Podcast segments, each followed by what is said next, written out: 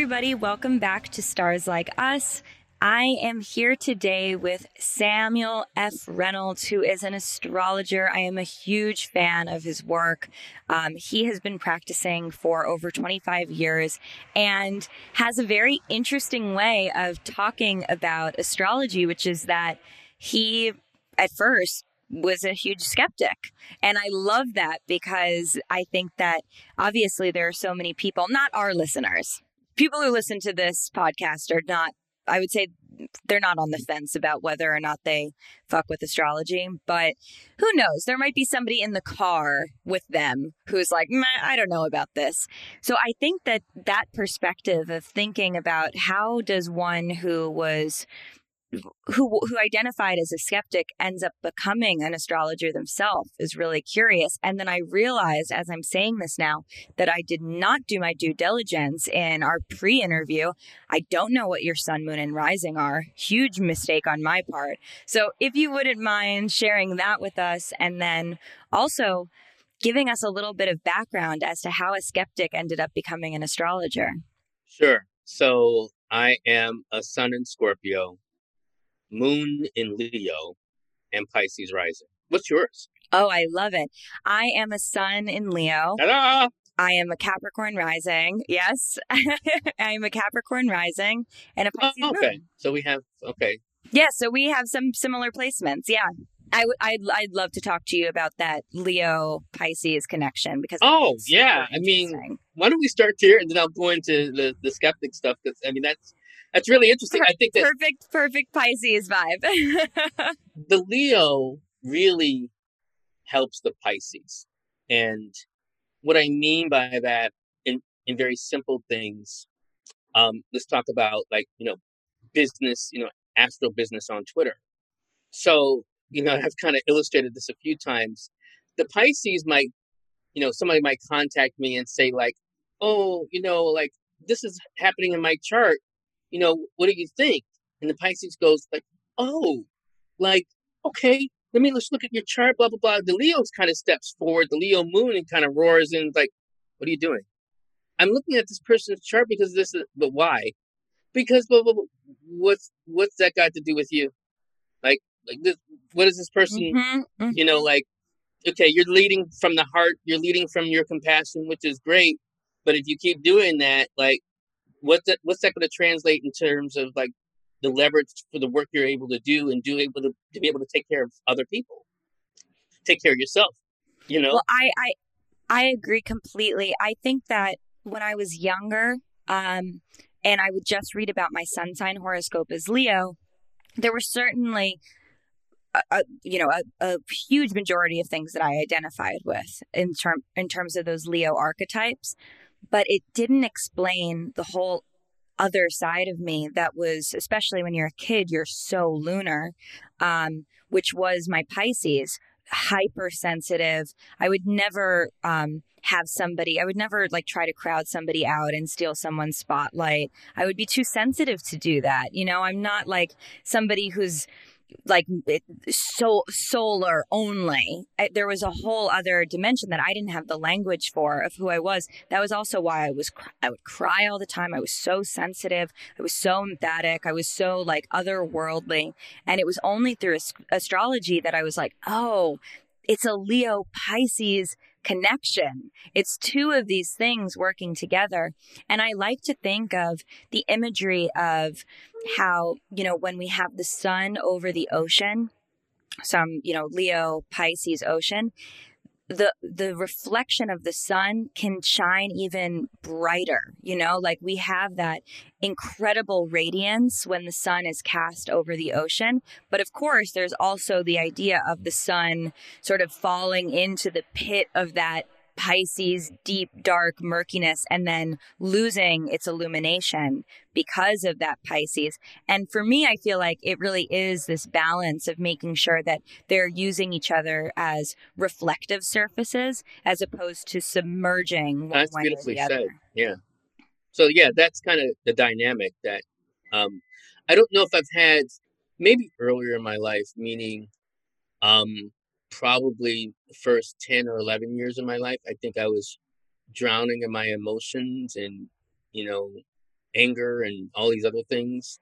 And I think I was able to kind of step out of that that Piscean mire in some sense. Maybe it wasn't even fully Piscean. Maybe it was more Scorpio. um, um, because I think we grow more into our rising signs. Um, I think, especially after the Saturn return, I think we.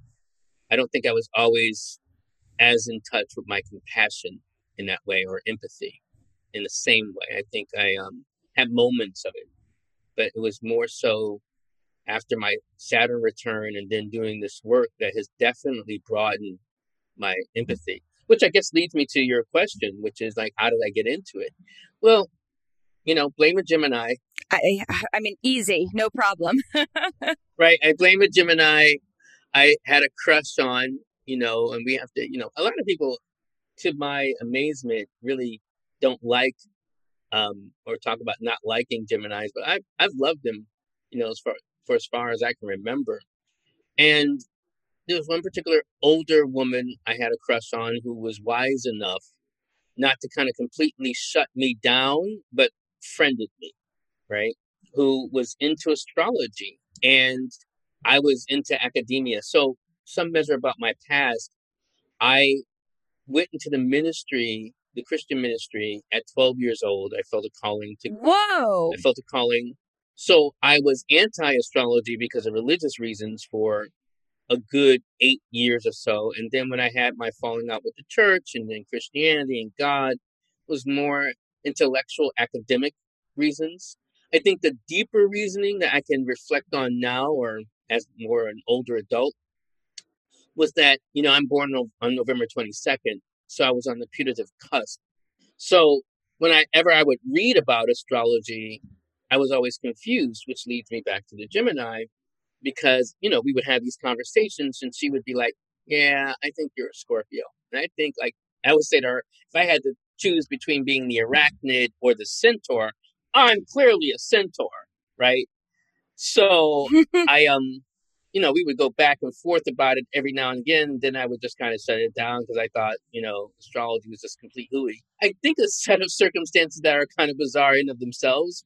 I met an astrologer. He offered to do my chart, and for me, it was an opportunity to shut up a Gemini, right? And well, you know, just to shut my friend up, and you know, for her to see, like, well, I'm the centaur. Um, went to the astrologer and discovered that I was indeed a Scorpio, 29 degrees, 45 minutes of Scorpio. And, Whoa. and then for the first 15 minutes of the session, he really didn't say anything that was profound or beyond guesswork. I thought it was more just like cold reading in the sense, you know, things like, you know, I, I know you haven't met me in person, but I'm short. But he's like, looks like you had some, you know, physical difficulties. Your mom has some phys- physical difficulties by carrying you. I'm like, yeah, I'm four feet 11. That's abnormal for most people. And at the time, maybe I was even four foot nine or eight. I was like, yeah, this is, you know, that's statistically unlikely anyway. Um, you know, he said things like that, and I was just like, okay, yeah, well, what can you tell me something else? I didn't say that, but I was like thinking.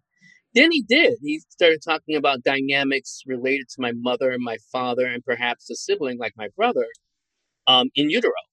Um, and he said, like, there's something that happened there. Maybe your brother said something and it caused some disruption. And that is exactly what happened. Um, and I was like, how do you know that? That's when I did break the fourth wall, you know, revealing I was a Scorpio. Like, basically, how do you know my secrets? How do you know that? Right? Yeah, for sure. And yeah, and that that defined it once and for all that you are a Scorpio and not a Sag. And yeah. he got all you know avuncular, and he was like, "No, it's right here." You look, and I was like, "He was pointing to these squiggly lines because he did this big, massive chart for me, which I still have to this day." And I was just like, "Okay, I don't even know how this works, what this is." Um, so this is some kind of trick. So Lisa, I spent ten years uh, after that, at that particular point, I was 23. I spent 10 years trying to unravel his trick. And what what did you did you find what he was looking well, at? Yeah, but you know what's fascinating is two things. So in terms of how I unraveled, I because I was in academia, I felt an intellectual responsibility to learn astrology and to do it myself. I wasn't it's interesting to kind of confront skeptics you know, now or over time, who kind of rely on other people's data. I think it may have been because I also was in African American studies. I was pursuing my PhD in African American studies. So I had an inherent distrust for other people's scholarship. So I decided to do more of my own. Which isn't a bad thing. Right. You know, I think Well, I think it's the thing that I most think- should do. I would say to skeptics, Yes. I'm like, have you studied it for yourself?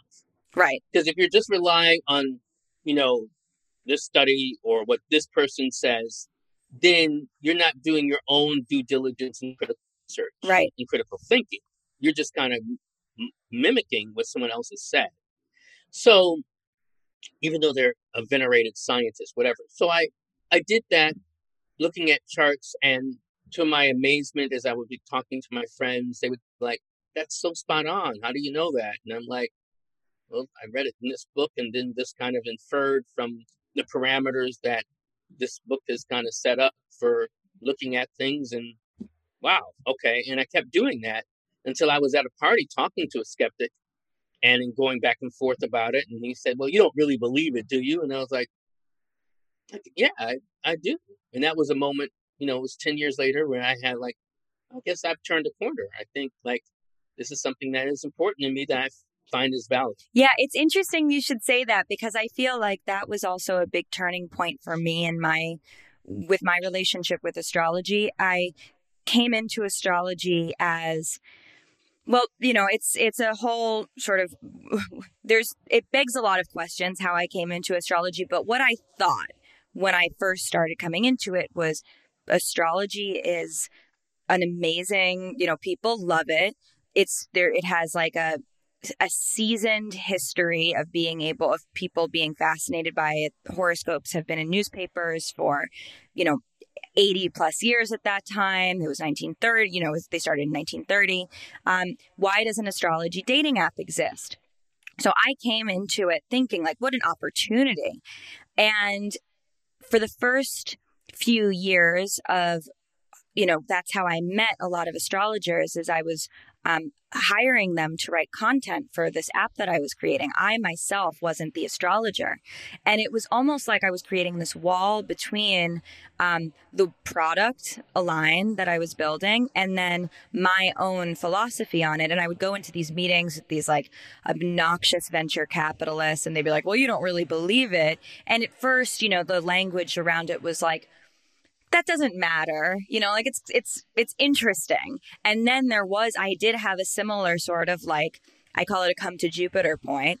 And it was it was when somebody said that exact line to me they're like well you don't believe it. And i'm like i do.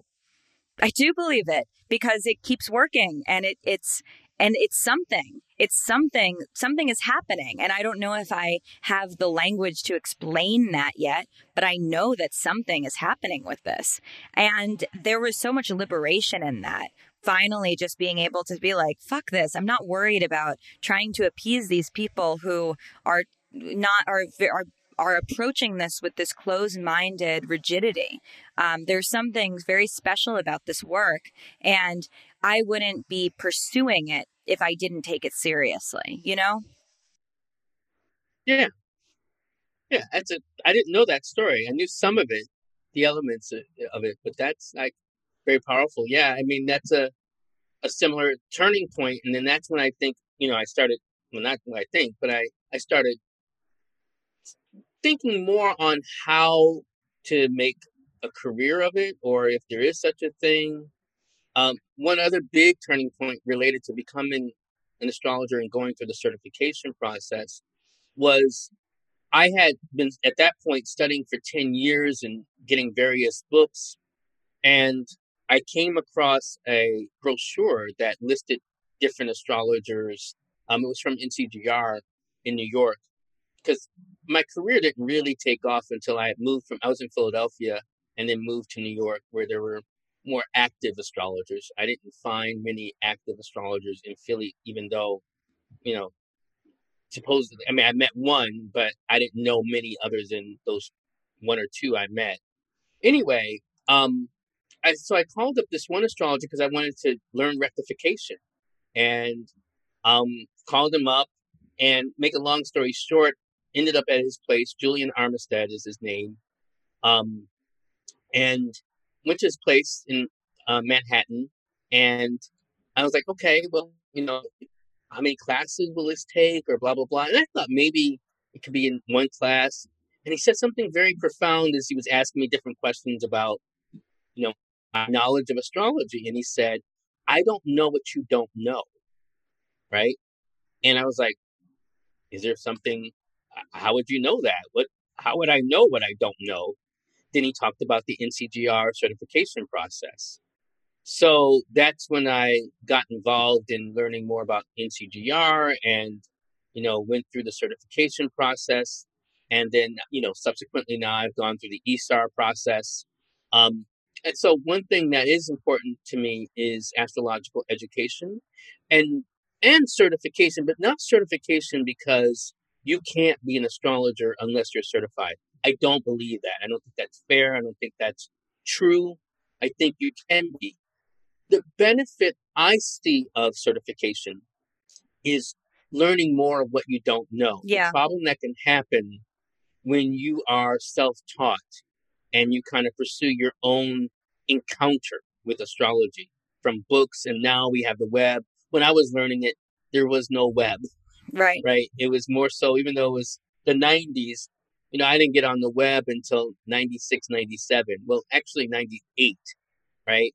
So I encountered astrology in, in 90. So it was like eight years and then, Yeah, you know, wow. still, you know, didn't, so it was mainly me going to Borders or Barnes and Noble, um, picking up books there or sitting with the books while up there and having your coffee and whatever. But the problem with the web, and it's not just millennials, but there are a lot of millennials who've kind of learned it this way. The problem with the web is that you can't vouch for the quality of the material. That's right. Yeah. So you don't know who's saying what or why um, along the spectrum of things. And then people are kind of thinking they have complete knowledge or they have like a feel or understanding of astrology, not recognizing, again, as Julian Armistead said, they don't know what they don't know. Yeah. I I have found that one of the shortcomings of trying to be find yourself t- self-taught through you, I, I mean, I always encourage people to buy. Um, when someone asks, you know, how do I begin? I say, like, go on eBay or Etsy and try to buy vintage astrology books because you're going to get astrologers who are writing for a different audience. You're going to get astrologers who are writing with a very different rhetoric and language than, you know, these people that are, you know, some of it is really good. And then some of it is people who are basically just regurgitating what already exists on the internet in their own words to come up with, you know, to make their own website. And it's derivative, it's inaccurate, it's piecemeal. So, first I say look at old books, but then on top of that, the issue is that then you get just a lot of information, but how does it all fit together? You know, and how do you actually take all of this knowledge and create a cohesive chart experience from this? So, I'll find, you know, I, I find this in many different types of chart readings that I do with my clients, but just recently I had a client who had a, you know, a five planet Sagittarius stellium.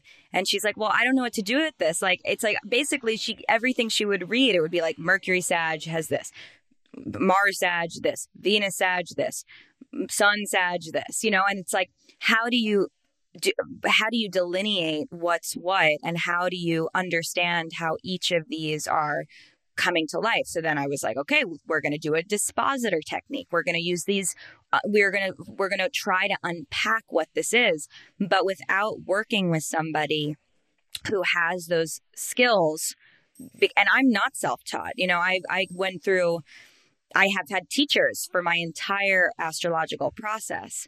So I feel very privileged to have done so but I know that it's hard for people who are just getting started to know how to integrate their own self taught and a lot of astrology is you know self-directed. It's for curious minds. Um, but then how to put that all together in a more formalized way. But you offer workshops on this right? You have this is yeah i have classes. I have workshops. You know i'm involved also um, as a teacher and a board member for the international academy of astrology um, ISAR, the International Society for Astrological Research. You know, a lot of my life now centers on public education and sharing and discussion of astrology on top of maintaining a practice, a private practice as well. Mm-hmm. I, from my vantage, and maybe this is, maybe you'll say this isn't how I see it. Um, there aren't that many reputable um, certification examination programs. There's just a few.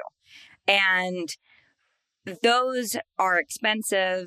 They are time consuming. There's a lot of barriers to, and you have to take tests that are physical, at least right now. Um, there's some barriers to entry for people. So I do feel like it would be you know, I think that progress and innovation and making sure that we have, you know, new ways of gauging um, astrological literacy is important, but how would some of those new programs come to be while still maintaining the rigor that some of these more these older and more established institutions have? The, the short answer is that these older established institutions will have to evolve. So I think, for instance, I know I can speak with a lot more clarity and knowledge about what's happening with ISAR because I'm on the ISAR board. Um, and there's even another organization that's springing up from ISAR, which is still part of ISAR, called CAP ISAR. And CAP ISAR is in direct response to this need of evolution. It is mainly for certified astrological proficiencies and professionals for people who you know, go through the process. But the process we recognize, especially in this COVID 19 moment, will have to change. It will have to become more virtual. Um, so, like you said, like, you know, the idea of doing in person trainings and in person examinations might be a thing of, you know, the, the you know, the uh, first part of the 21st century, right? Because we just, you know, it may not be safe to do that anymore. So I think that's one thing. So I think that's one particular change. I think how we also reach people um, is how we will have to change. So one of the things that ISAR has done, so is IAA by hiring pretty much the same person, is that we have a Zillennial. You know, she is just 23, Alexis Duong, who is um, heading up more of the marketing efforts in terms of social media, and she's bringing her own kind of flavor and um, positioning and way of doing things. So it's how we also do outreach in terms of that. And I think there's a good number, and I think there's more than just a few, but comparably, and I get what you're saying, there aren't a lot. So, I mean, there's the Faculty for Astrological Studies in, in Britain, there's the Mayo School of Astrology that relates also to certification um, AFA, the American Federation of Astrologers. The American Federation of Astrologers has a certification program. I mentioned ISAR, NCGR also has certification programs. So maybe there are about five or six in terms of where people can get certified, but there certainly be, could be more. I think the key question, OPA, you know, the Organization for Professional Astrologers, um, is also doing more certifications, but all of them will have to adjust in some way to do better outreach and then compound it with that ways in which they can deal with accessibility. I think the other question becomes speaking of old school, is what to kind of teach, right? I think that's kind of the, the challenge. What I like about the NCGR certification program is that you have to learn how to do a chart by hand, right? You have to construct a chart, both in terms of the natal chart, progression, solar return. You have to learn how to do it all. And one of the things I'm grateful about with that training is that I understand more the astronomy and the math as the computer is doing it. Now, technically, do you need to know that? Need is a strong word, no. But I think it is very helpful, especially when you can spot when you may have inputted the data wrong, or maybe there's something quirky in the program, which can happen. Happens less and less now, but still can happen. Yeah. So I think that's what the, the key thing is adaptation. I think a lot of these organizations, related to your question, are going to have to evolve. Yeah, I think it's going to be really exciting and interesting to see that because, you know, I I was um I was talking to uh, Kira, who is now leading up the Fresh Voices in Astrology. Um, okay. And she's mm-hmm. doing an amazing job. And we are having sort of a, a corresponding conversation of like, how do you make this the world of astrology internally more inclusive? How do you make it? Um, how do you make it relevant in terms of the way that it's being taught? Who's teaching it? You know, who are the people who are speaking at conferences? How can we make sure that those people are reflective of?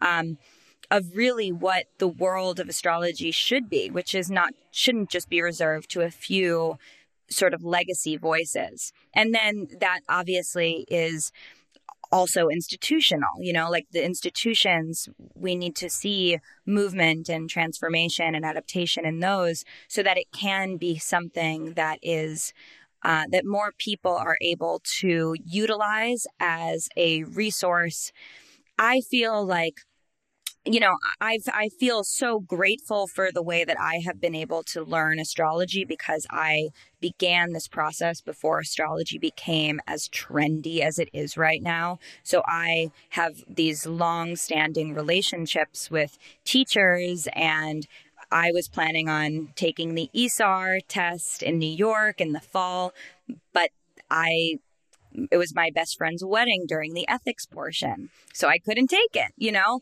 um, because it was one day and it was super disappointing. But because I work with my teachers and I work, you know, I work, I, before COVID, I would go to Anne Ortelee's house two or three times a month.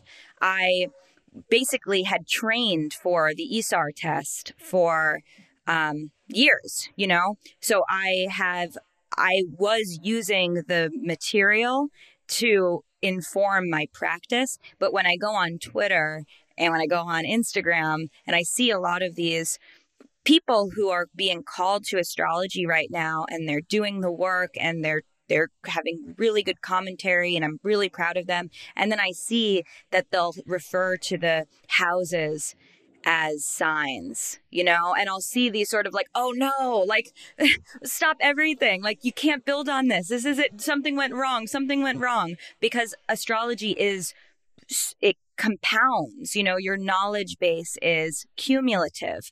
So I think that one of the things that's amazing about the programs and having you know study material is that you know that you're always sort of building on something and that that thing you built on was solid. And when you're right. coming in and you're, you know, it's like we have some Hellenistic astrology that's rolling through. Everyone's talking about zodiacal releasing. And then we're looking at these minor aspects. And then we're talking about sidereal astrology. Like, all fabulous, great, you know, Pluto and Sag generation. I love those guys. They're so amazing. But it's, there's also, um, you know, there's also a process of of learning how to understand the steps so that we could put everything together. You know, I, I totally agree. I think the the the challenge going back to you know you got to learn what you, you don't know um, with folks who who can become influencer before influencers before they actually um, have learned more astrology.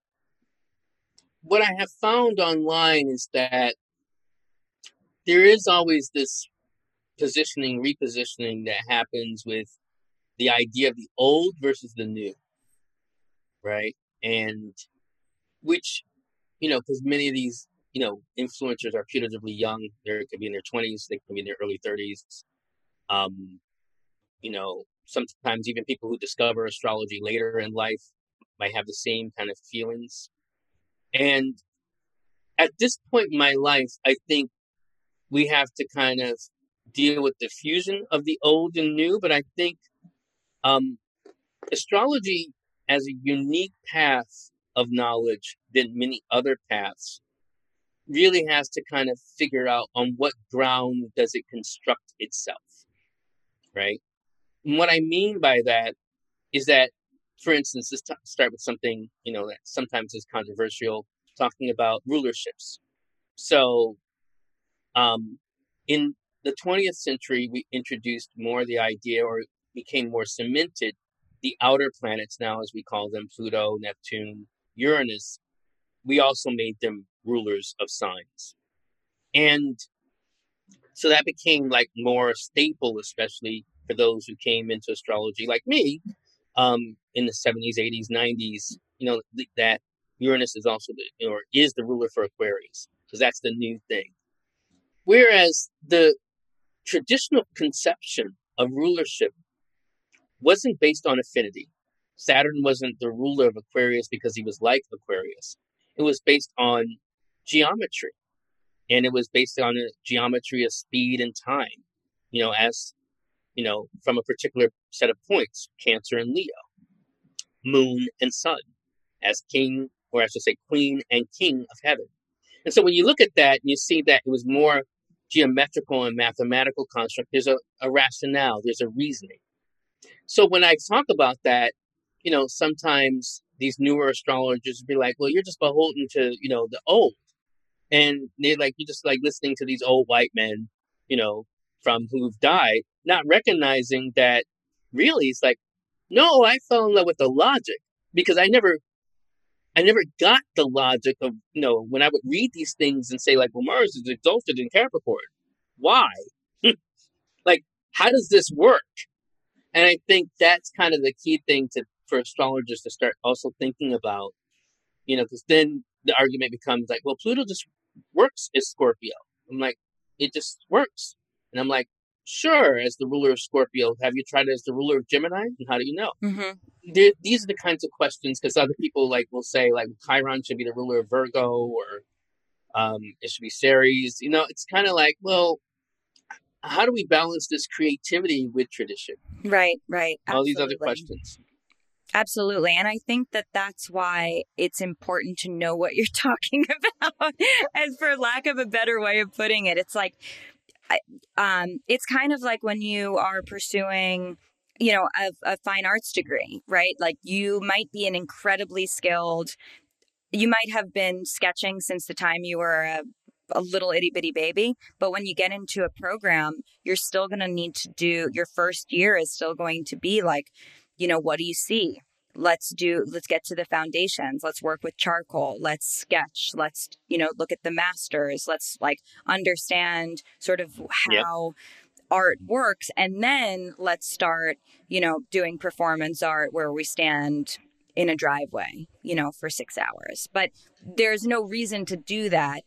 Or it's really hard to have the the rhetoric to be able to communicate a creative decision, especially a disruptive creative decision, if you don't know what you're disrupting in the first place. You know? That's correct. I, I, I also I, I'm with you on the geometry of it. The geometry of astrology is extraordinarily important, and I think that it for so many people who are like, but why?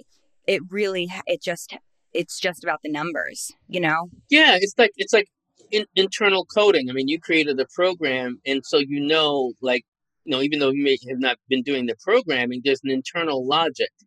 Um, we talk about this in terms of branding, right? That there's a, a, a consistency, both in terms of the font you use or the kind of look and feel. You know, it's the same thing in terms of how we talk about a culture. Even though cultures might be an amalgam of different things, there is something that is the thread that runs throughout it. And the most consistent thing in astrology is geometry, you know, in terms of beholding the, the form. That's what's beautiful about it. And I think some people are not in touch with that internal consistency. That's not to say that we can't make room for new things. Speaking of new things, like, you know, I think this is where we have to start getting creative in terms of how we talk about the quote unquote outers, because the other thing to acknowledge is that they're ballooning you know, it, it was different just like, oh, we found Pluto, but like Pluto isn't even the biggest of the dwarf planets, right? I mean, mm-hmm. he, you know, comparable to Ceres, for example, or to, I mean, Ceres is not the biggest, but still, you know, it's like she was 1st Mm-hmm. um, and then there's, of course, the other Kuiper Belt objects that we're discovering that are bigger than Pluto. So I think as we're discovering new things, how do we make room for things? I guess that also goes to the other thing that you're, I think you're going to ask me about is talk about inclusion. Yeah. Astrology is expanding, and like I said, the organizations, the organizations, this is what people may not know because people have the conceptions of the organizations, they're holding astrology back, blah blah blah. Some of that is true. What's also true is that the organizations have been instrumental in also building community and keeping astrology alive, right?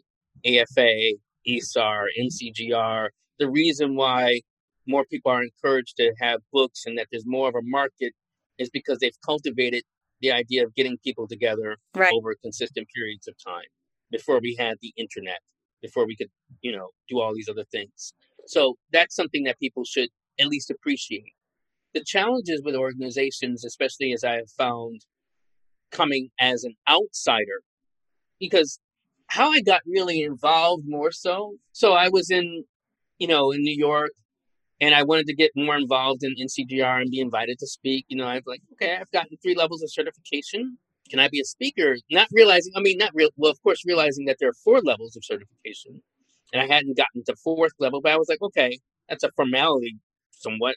I, you know, not everyone who's speaking has, you know, even level three. Well, they were like, well, you know, you, you you have to go through these channels, blah, blah, blah. Well, typical Moon and Leo, Scorpio issue. I was like, you know what? The next time that I'm going to be speaking, you're going to come to me. I'm going to build a platform somewhat, you know, broad enough that it's going to get your attention and you're going to come to me I love it. right? And they did, right? So ISAR, NCGR, they're like, oh, you have X number of followers. We want to have more influence in, you know, diversity in the community. So in, in communities, you know, how do we do that? We want to include you. Like, okay, cool. And as I got in, you know, especially with ISAR and seeing the back room of how things happen, a lot of times people would rely on who they knew. So it was a lot about who they know um, and who they know who knows someone else. So if you've ever wondered, like, well, how did they come up with this lineup? Because they know them. They don't know you, right? Now you might say, like, well, that's really unfair. It's like, you know, broaden the, the ways in which they get to know. Well, that's kind of what organizations are starting to do more now because, you know, people like me, Demetrius Bagley, would bring up these issues. Um, Margaret Gray, um, and it wasn't just in terms of questions on people of color. It was also in terms of, especially over the last 10 years, it was also sexual diversity. And not just sex in terms of gender preference, but even gender. So it became evident that there weren't enough women on boards. It became evident that there weren't enough women speakers at these conferences, right? You know, the thing that I always want to point out, and I even in, a, in an article that was published by um, Inside Hook, a men's online men's magazine, you know, people like to say, oh, well, astrology really just preys on women. Well, for most of its history, it was mainly men Right. who participated in astrology, both as the astrologers and the benefactors um, and clients of astrology. So I don't know what they're talking about. And now, if you look at, you know, the books that have been published, and you look at who's on the the dais for different conferences, it's still a lot of men, right? So the the questions and challenges of diversity are still broad and necessary in in astrology in the, in the community. I think some of those are being met, but it's going to require some measure of initiatives. You know, so one person who's led the charge in this particular way is Laura Nalbandian uh, out in Seattle with NORWAC. Um, thanks to another astrologer who you may or may not know, Nicholas Palomonakos. I call him like Hermes incarnate, Hermes Trismegistus, or I call him Psychopomp too. Um, he, she was talking to him about wanting to have more inclusivity at NORWAC. and she said, "Well, I know someone you could talk to," and then um, he patched me up with her, and we had this conversation. She wanted to offer a scholarship and wanted to offer more diversity scholarships. Now, I have been working on trying to do more diversity with ISAR, but I got a good amount of pushback, especially from one conservative board member who's like, let things happen organically, right? You know, we shouldn't, you know, no one's barring people from coming to our conferences and our classes. You know, they're keeping themselves out, you know, in terms of talking about black people or whoever. And I was like, that's, but we're also not inviting them. Well, Laura set up the idea of inviting them, and this ballooning that we're seeing, I think she's contributed largely to it because, like a Sha- Shakira, like a Diana Harper, um, like a Bear River, all these people, if you look at their dossiers and you look at like what they've been, or even Colin Bedell, um, if you look at them, uh, Chartreuse, Mecca Woods, Janelle, Belgrave, you'll see that many of them they didn't have their start at NORWAC, but they came through NORWAC, either as a diversity scholarship fellow or by attending NORWAC. And something happens that's transformative at a, at a conference. One, you're surrounded by people who are speaking your language. Two, so I'm really looking forward to in-person conferences when we can have them again. Um, people who can speak your language. Then the other thing that's also happening that I think it's huge, especially for astrologers of color, is that when you're around like a Rob Hand and you just have a casual conversation with like a Demetra George or even just like a, a Kelly Surtees, and you're like, wait, I can hold my own. I'm not such a slouch. I can do more. It, it changes you. You, you realize like you can have the same quote unquote legitimacy as anyone else who has it. Right. And I think that's an important transformation that encourages more diversity. And what happens, contrary to what one colleague said to me, is that when people come through like the scholarship, they bring other people. And they may even come to the conference more on their own, or as what's happening, many of them end up speakers. You know, like Diana Harper now is a speaker. Um, Chartreuse was a speaker at NORWAC. So there are ways in which these transformations happen that start broadening the circle. Mm-hmm. So now NORWAC was one of the biggest attended conferences. It's no longer a regional conference, what we, what we used to call a regional conference, which would have 300 to 500 people. Last year in 2019, it had about 500 people. Um, and this is just like for a region, Northwest, that's what it stands for, the Northwest Astrology Conference, NORWAC, right? Then online, because it went online this year, had to, it was 900 people in terms of its blossoming.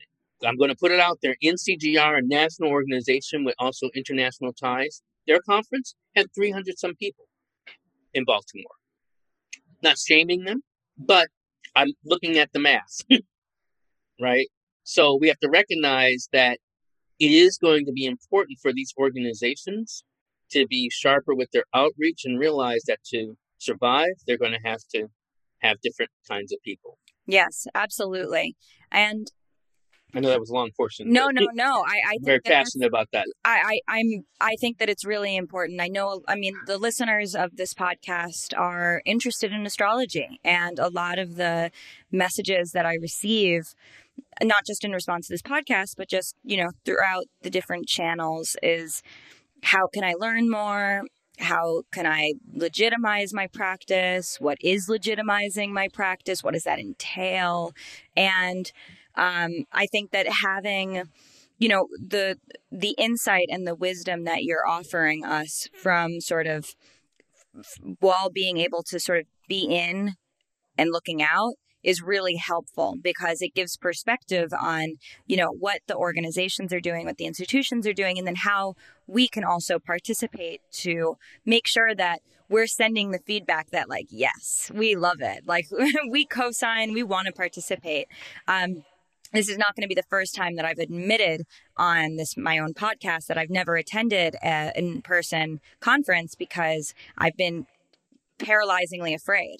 Um, I've been I have I I don't know if it was when I started astrology, if it was some early trauma experiences coming in with some older astrologers being very mean to me um, sort of like reducing my work to pop astrology, which I'm starting to now reclaim and be like, fuck you. There's nothing wrong with that either. You. you know, I have Scorpio conjunct Scorpio Pluto conjunct my midheaven. I'm a Capricorn rising, eighth house stellium. Respect is so important to me, you know, for me to be taken seriously. So that like early pop astrology sure. reduction thing really left a scar. And it's been, uh, you know, I'm, again, as I said, like I don't, now I'm in my 30s. I don't care as much because that, that's what happens after your Saturn return. But at the same time, it really did create this sort of invisible boundary for me where when it comes to astrology conferences, I get really nervous that I'm going to have these sort of like middle school esque experiences where I feel like I'm, you know, in the wrong place, that I'm not good enough, that I'm like, you know, people are whispering about me. It's it's a thing. It's a personal thing. I'm working through it. But I also know that if I'm feeling that way, I can't be alone. I know that there are other people who feel that way too. And I'm glad you, you addressed that. So, what I would say, you know, one of the benefits of the quote unquote idea of the regional conference, and there were a few. So, there used to be one called the State of the Art Conference hosted by Dana, Donna Van Toen, who um in Buffalo. Yeah, she's amazing. Um, she uh, she was I I was in touch with her was, quite a lot. Yeah. Oh, okay. Yeah, So we lost her, and then we lost the conference. Um, there's the Great Le- Great Lakes Astro- Astrology Conference. Um, so there's that one, but so the the benefit of regional conferences was more about the ratio was more about the number of people who came who were astrology aficionados versus the people who are speakers and you could be more in touch with the community. We're smaller right? Norwac is now one of the bigger ones. But what i love about norwac it is my favorite conference by far um, is that it's open to so many different ranges of astrology and it is not conducted by an org, so there are a lot of benefits to that. And Laura actually inherited the conference from hum, her mother. So Laura still acts as a mother bear. So there is no tolerance of intolerance. Mm-hmm. Right. So for someone like you, even you, right? Um, when I say even you, meaning like I'm encouraging you to, to go to that one, um, is that you would be welcomed there, I imagine, by everybody, including the speakers, because in my experience, um, you know, uh, being there like now six years, it generally creates this very cool, warm vibe in terms of everyone having a sense of belonging. Um, and at the same time, not privileging the speakers so much above attendees. You know, there's more interaction. Um, there's been a little more intimacy in the sense of, you know, connection. So I think that because that vibe, and just to kind of, you know, you are clear that, you know, I'm right. That that vibe can happen, right? You know, when you have older astrologers or more seasoned astrologers who might say like, um, who might poo-poo, you know, quote unquote pop astrology. And I'm glad you're beyond that. I mean, I get in touch with my, you know, inner asshole, which might be my moon and Leo. I don't know. And, you know, if they, they don't say things like that to me anymore, or they don't say that anymore, period. Um, but when people have veered toward that, I have no problems yanking their wig. I'm like, wait, don't you have another job? right? You have another job, right? You're not a full time astrologer, right? I love it. So, or, or people or people will say like, "Wait, you do astrology, blah blah blah. You hate pop astrology. How did you get into astrology? Was it just like someone talking to you about a Mars Neptune trine? No. Oh, wait. Right. It was oh, you read it in the horoscope, right? You read it in the horoscope. It's a great gateway drug for all of us. The other thing I will say, and also be direct, either you know they're retired or they're reliant on a partner's income, or I'll be like, okay, you're doing full time astrology. You hate pop astrology you're you know complaining about marketing and not getting enough people you're broke right maybe if you talk to people and where they are which is in the lobby right which is more what we call pop astrology but very tall skyscraper literally maybe you might get more people So yeah, I don't tolerate that because I think we can walk and chew gum. I think you know I can do pop astrology. I do a lot of signology on on Twitter. You know, I'm talking about different signs all the time, but I can also write a research paper. Right. You know, so I think this this mindset that some older astrologers have that you know it only has to be you know serious astrology, I think is limited. You know, you're in a cocoon. You know, and it's fun too. I it's mean, fun, yeah. And our Leos appreciate that. Right. You know, it's like you know getting heavy all the time, and even then, you know, one of the things you know wigs I love to snatch too is when astrologers like to you know talk about their heaviness. I'm you know as this is where I also wanted to say I haven't lost my skepticism. My skepticism is just not reserved for trying to disprove astrology. Yes. But it is very still much focused on being attentive to how astrology comments on itself or shapes itself or thinks about itself or even presents itself. Yes. And so one of the things that I am also attentive to is when astrologers say like, well, I don't do pop astrology or sun sign is this, blah, blah, blah, or it's denigrating to the art.